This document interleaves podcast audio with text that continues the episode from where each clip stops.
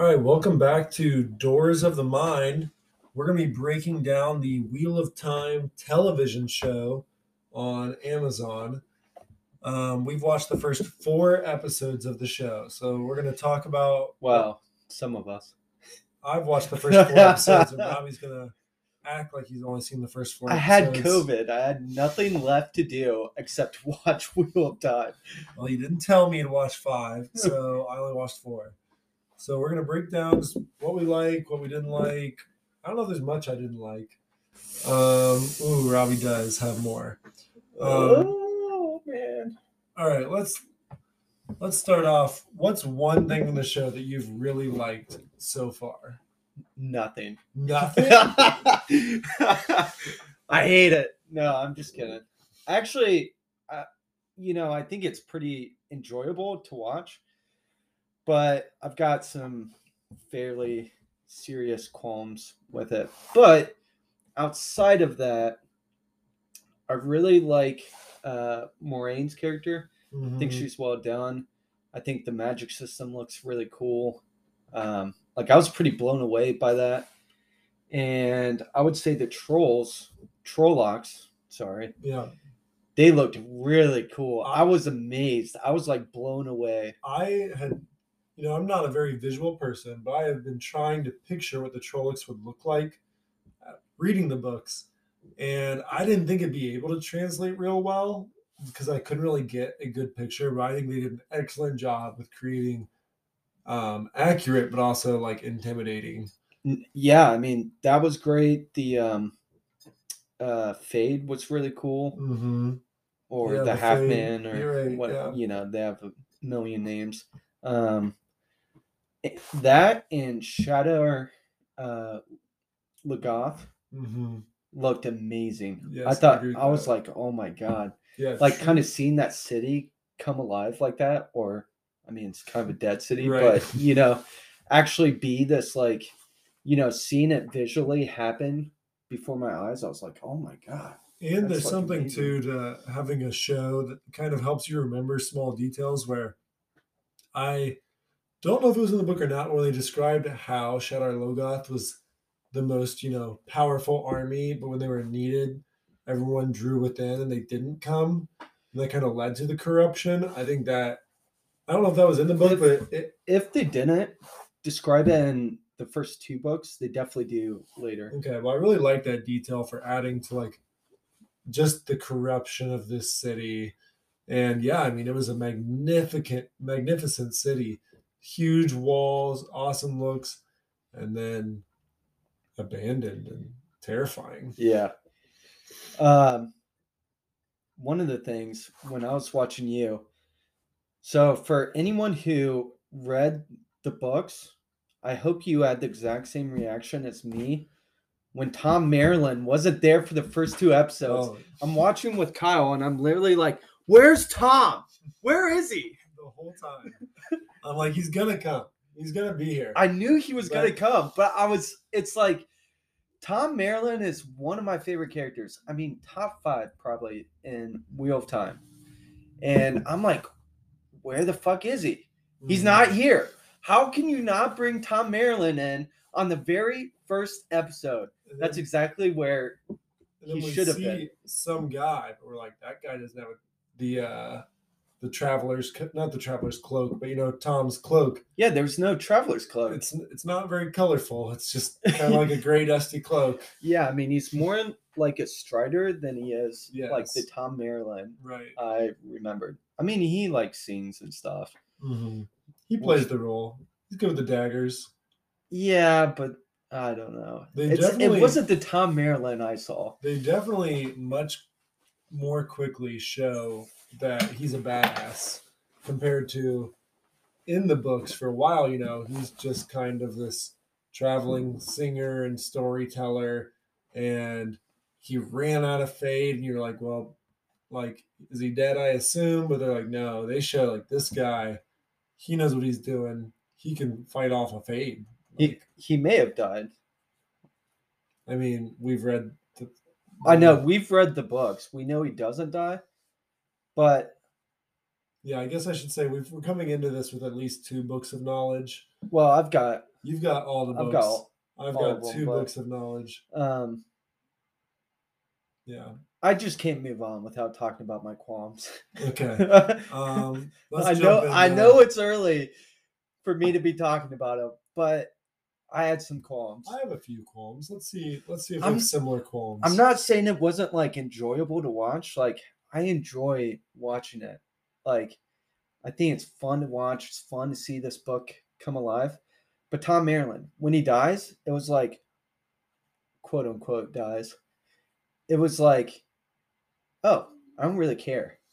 Versus in the book, you're like heartbroken. Mm, like there wasn't a lot of development for him. I mean, he was probably in eight minutes of scenes total. Yeah. Yeah. It's like this guy was in eight minutes of T V. Like, yeah. Who cares? That, yeah. I mean, if he's one of your favorite characters, I can see that you're like, where's all the development? Yes. I was really upset. Matt never I was really how mad to about it on his head. Yeah, um, he doesn't Rand, teach him. Rand never learned how to play the flute or juggle. Exactly. There was so much tied to Thom Merrilin that these guys learn that develops in like later books. And you're just like, where the fuck was it? Mm-hmm. It wasn't there. Okay, this guy dies. That's that's real crazy. But like he was literally there for one episode and then dies. Yeah. All right, so that, that's one qualm. Uh, what's another qualm you have? Uh, the fever dream from Rand's dad, where he, you know, reveals reveals like Rand's not his son. Which who knows? Maybe they'll do something later, and it'll be this big, you know, surprise. But I'm like, come on. There's how many people? I mean, I know a decent amount of people who are watching it who have never read the books. But if you've read the books, you're like, I mean, you're like, that's got to be there. That's like such a big um, character point for Rand mm-hmm. that causes so much like inward turmoil, conflict, and like struggle of like. Right. So I think one of the hardest things to do in a show is to show inward struggles, inward thoughts, and those kind of battles. So the one that I noticed the most I was lacking was just the distrust of the Aes Sedai by everyone from the Twin Rivers. Um, you know, they don't, I don't think, develop it nearly as much for like, we do not trust these people and we want to be away from them. I'd say Nynaeve shows it. Rand does. Episode I, two. I just don't know if it's the same level of we really can't believe that we're traveling with one and we don't want to be traveling with one. Um, it's just not the same like deep level. Yeah. Yeah. There's some of that. I mean, that doesn't bother me as much as like some of those really important details, like Thom Merrilin not be, being there. Um, Pat and Fane only shows up for like a very quick scene mm-hmm. and then he's gone. I mean, they've got to develop him, I'm sure. Yeah, but like he's literally in and then he's out. Um, he's not a peddler. Yeah. Um, like I just kind of felt like there could have been, like I wanted more, I think, from the first episode. All right, well, I'm going to turn it and tell you a detail that I thought was developed extremely well, which is Perrin's character. So, again, this will contain some spoilers of just knowledge of the books.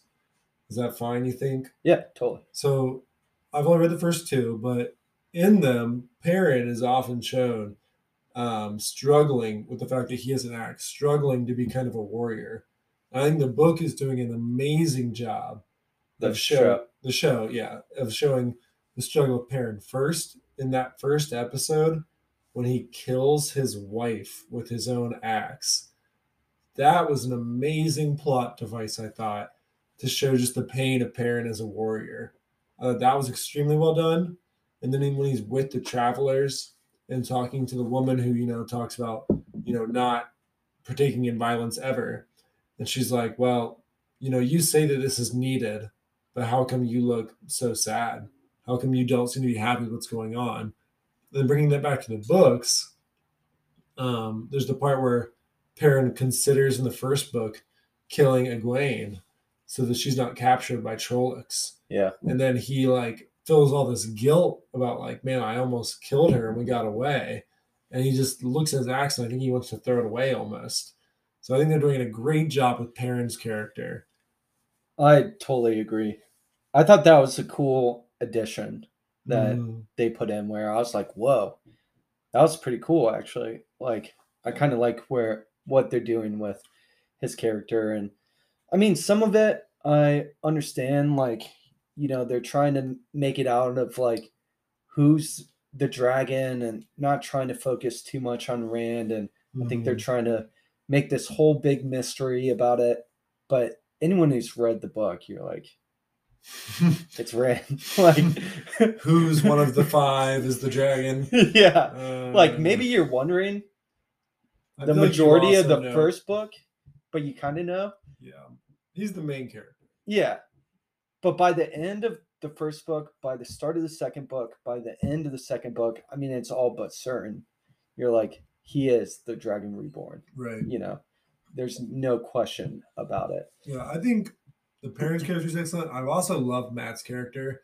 Um, I think they do a great job of portraying him as just like this witty, childish kid. Yeah. Who just makes, he makes great roasts and jokes. He, you know, does want to help with the work. Just that kind of thing.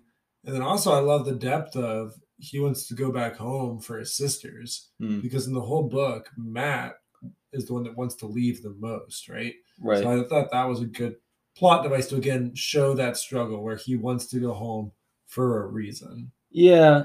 I'm curious to see what they do with that um, because Matt's kind of more of the free-willed character of let's go just experience life okay. and everything it has to offer. So I'm not, I'm not totally sold yet on this connection to his family being all that good, but I'm willing to be, you know, I'm willing to hold judgment for the time being until I see more of it. But yeah. I do like how they've casted his character. Like he makes hilarious one-liners and, mm-hmm. you know, he's doing some funny stuff. I even think Rand's, I mean, I think all the casting, all the acting, I, you know, there's nothing where I'm like, oh my God, this is a terrible actor. Yeah. Or like, oh my God, like they aren't portraying this character right. Like I actually feel like they've nailed the characters really well. Um, I think Lan does a little too much talking. Hmm. He's, he's the one character I think he's really the only character where I've been like, I think you ca- not only casted the wrong character, like the wrong person to play him, mm-hmm. but like, I also think his personality is like, he is very stoic, very like, he's loyal to Moraine. Um, Do you think he's like kind of mix, mix, missing like the regalness of Lan? Yeah. Totally. Yeah. Because, I mean, you find out he's a king mm-hmm. of, you know, this lost land of Malkir. And, you know, there's all this, like, emotion. And he kind of starts out as kind of this character who is stoic in a way, but he very quickly develops a bunch of dialogue and stuff, kind of being off doing his own thing. And yeah, I think there's just too much kind of regarding him and, you know, too much dialogue, honestly, mm. with him. I'm like, he should be like the strong silent type for a long time. And then he kind of develops a love for like, you know, the kids he's. Right.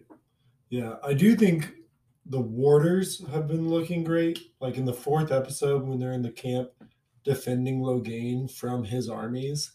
I love how the warders are portrayed as loyal to the Aes Sedai, and I thought their fighting was sick, and they're like warm-ups, and then like when the one Aes Sedai dies, and just like the heartbreak that came from her warder. Yeah. I thought that was sick. Yeah. They go into that more. I, uh, I think I like it. Um, Yeah, I hope you like it. I'd be sad if you didn't. Like, I thought it was really good. I don't know. I I just feel like I'm, you know, I'm hesitant to, like, I've loved The Wheel of Time so for so long. You want some Peter Jackson, Lord of the Rings quality. Exactly. Yeah. yeah. Like, I want this to be, like, a really good quality show. And I feel like I have really high standards. And I think I should, because, in my opinion, this, like, top five greatest fantasy novels of um, our generation, let alone ever written. Right. You know, I would put it in the category of Lord of the Rings in terms of, like, the level of, um, like, the kind of legacy I think it'll have, and yeah. how it'll go down in history as, you know, one of the greatest fantasy novels mm-hmm. ever written. Um, and so, yeah, I've got really high standards where I'm like, you know, you need to do this story justice. And I get changing some things and, you know, making it work with kind of their vision of the story. And, but I also think they need to be really careful about how they do certain things. And I think Thom Merrilin not being in a huge flaw. I think the thing with Rand, huge flaw. And I get that they're maybe doing some, like, um, they're trying to be careful to not let on yeah, Rand's the dragon. They're trying to keep their cards close to the vest, and probably things will. I mean, in a show, you can jump back in time a lot easier than you can in a book. Oh, I really hope they don't jump back in time. You think it'll be linear the whole time? It's not that it needs to be linear. It's that if they jump back, it can't be about, like, Rand's, you know, this random event with Rand or this random event with so-and-so. Like, it would be fun if they jumped back to, like, his birth at Dragonmount. Like, that would be cool. Or, like, there's some other flashbacks in the book. I don't want to ruin anything. Please don't. But, you know, there could be other flashbacks they could do that would have a really big impact. So I'm not opposed that they do these, like, flashbacks, but they need to be careful how yeah, they do it. That's fair. Like, overall, I enjoy it. Yeah, that's I, good. I, I think it's fun. I mean, I think that, like you said, the magic system's been really cool, showing just, like, the casting style, um, the use of the elements. I thought was really good. There's only one scene I thought looked lame, and it was actually the opening battle where Moraine, like, pulled all the stones from the building behind her, and then to shoot them forward, like, everyone's watched Avatar The Last Airbender.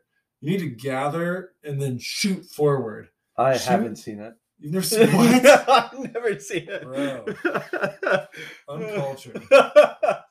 But she did, like, a windmill, like, continual windmill of arms shooting them forward.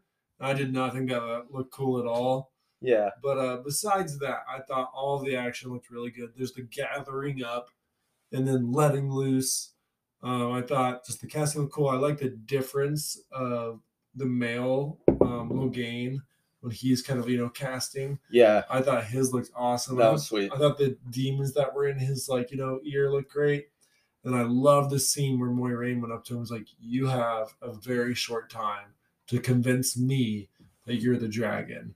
And he's like, I have thousands of dragons before me whispering in my ear about how great I'm going to be.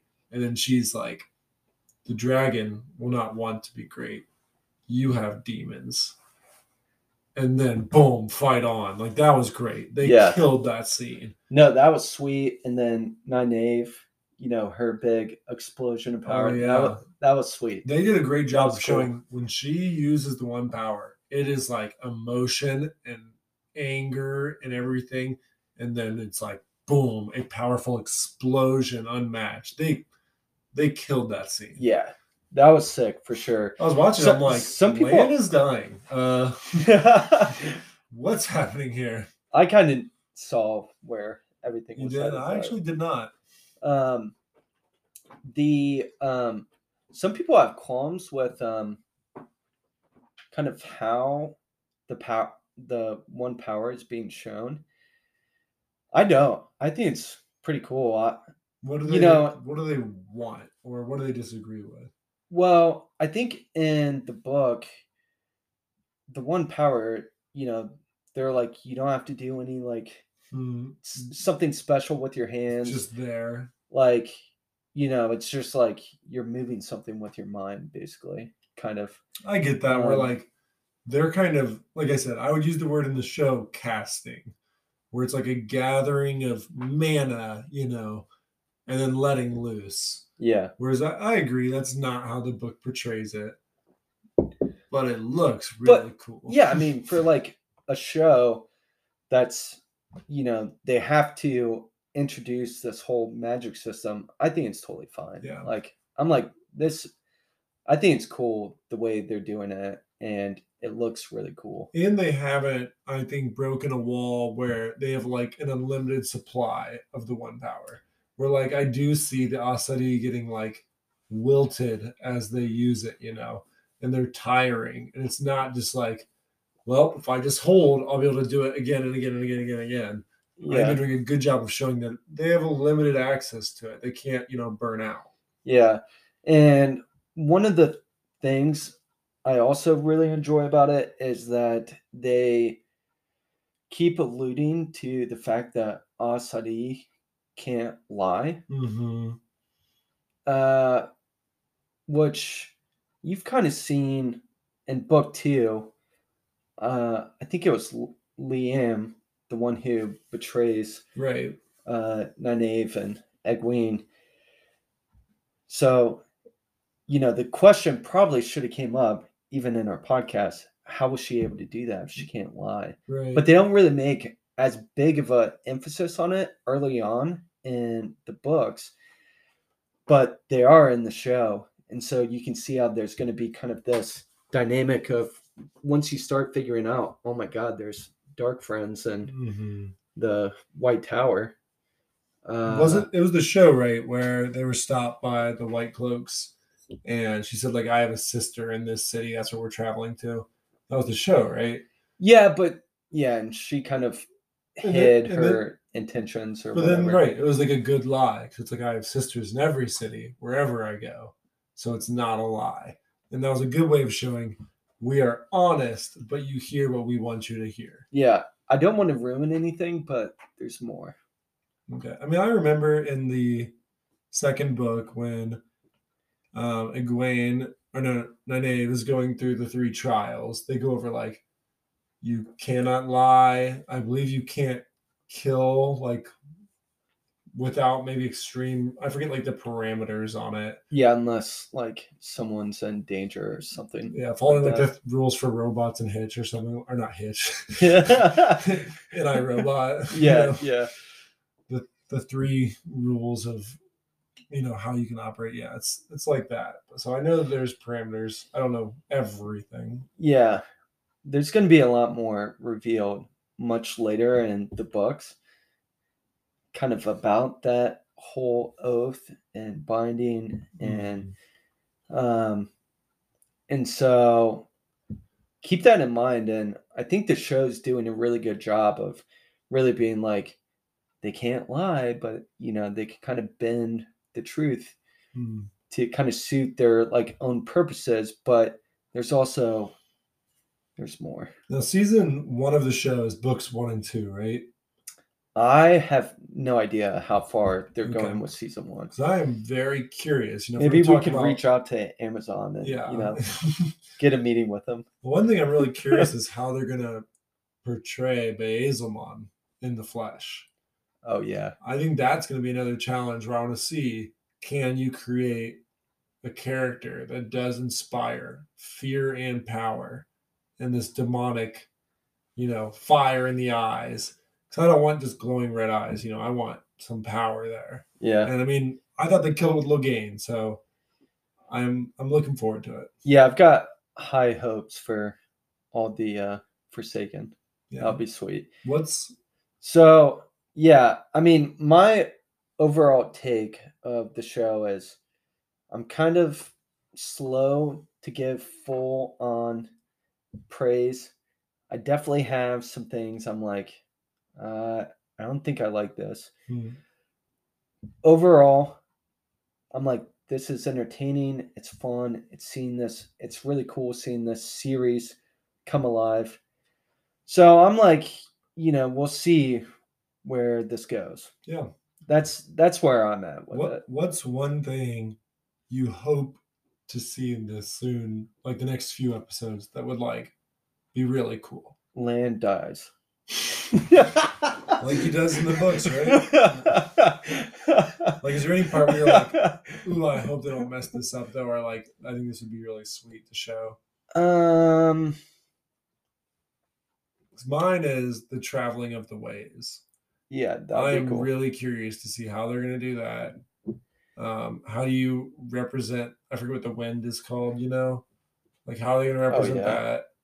I think the final. I really hope they actually make it to the Eye of the World and have that battle with the two Forsaken. Mm-hmm. I think that will be badass. Yeah, that'll be that'll be so cool. I mean, one thing that the show is doing too that.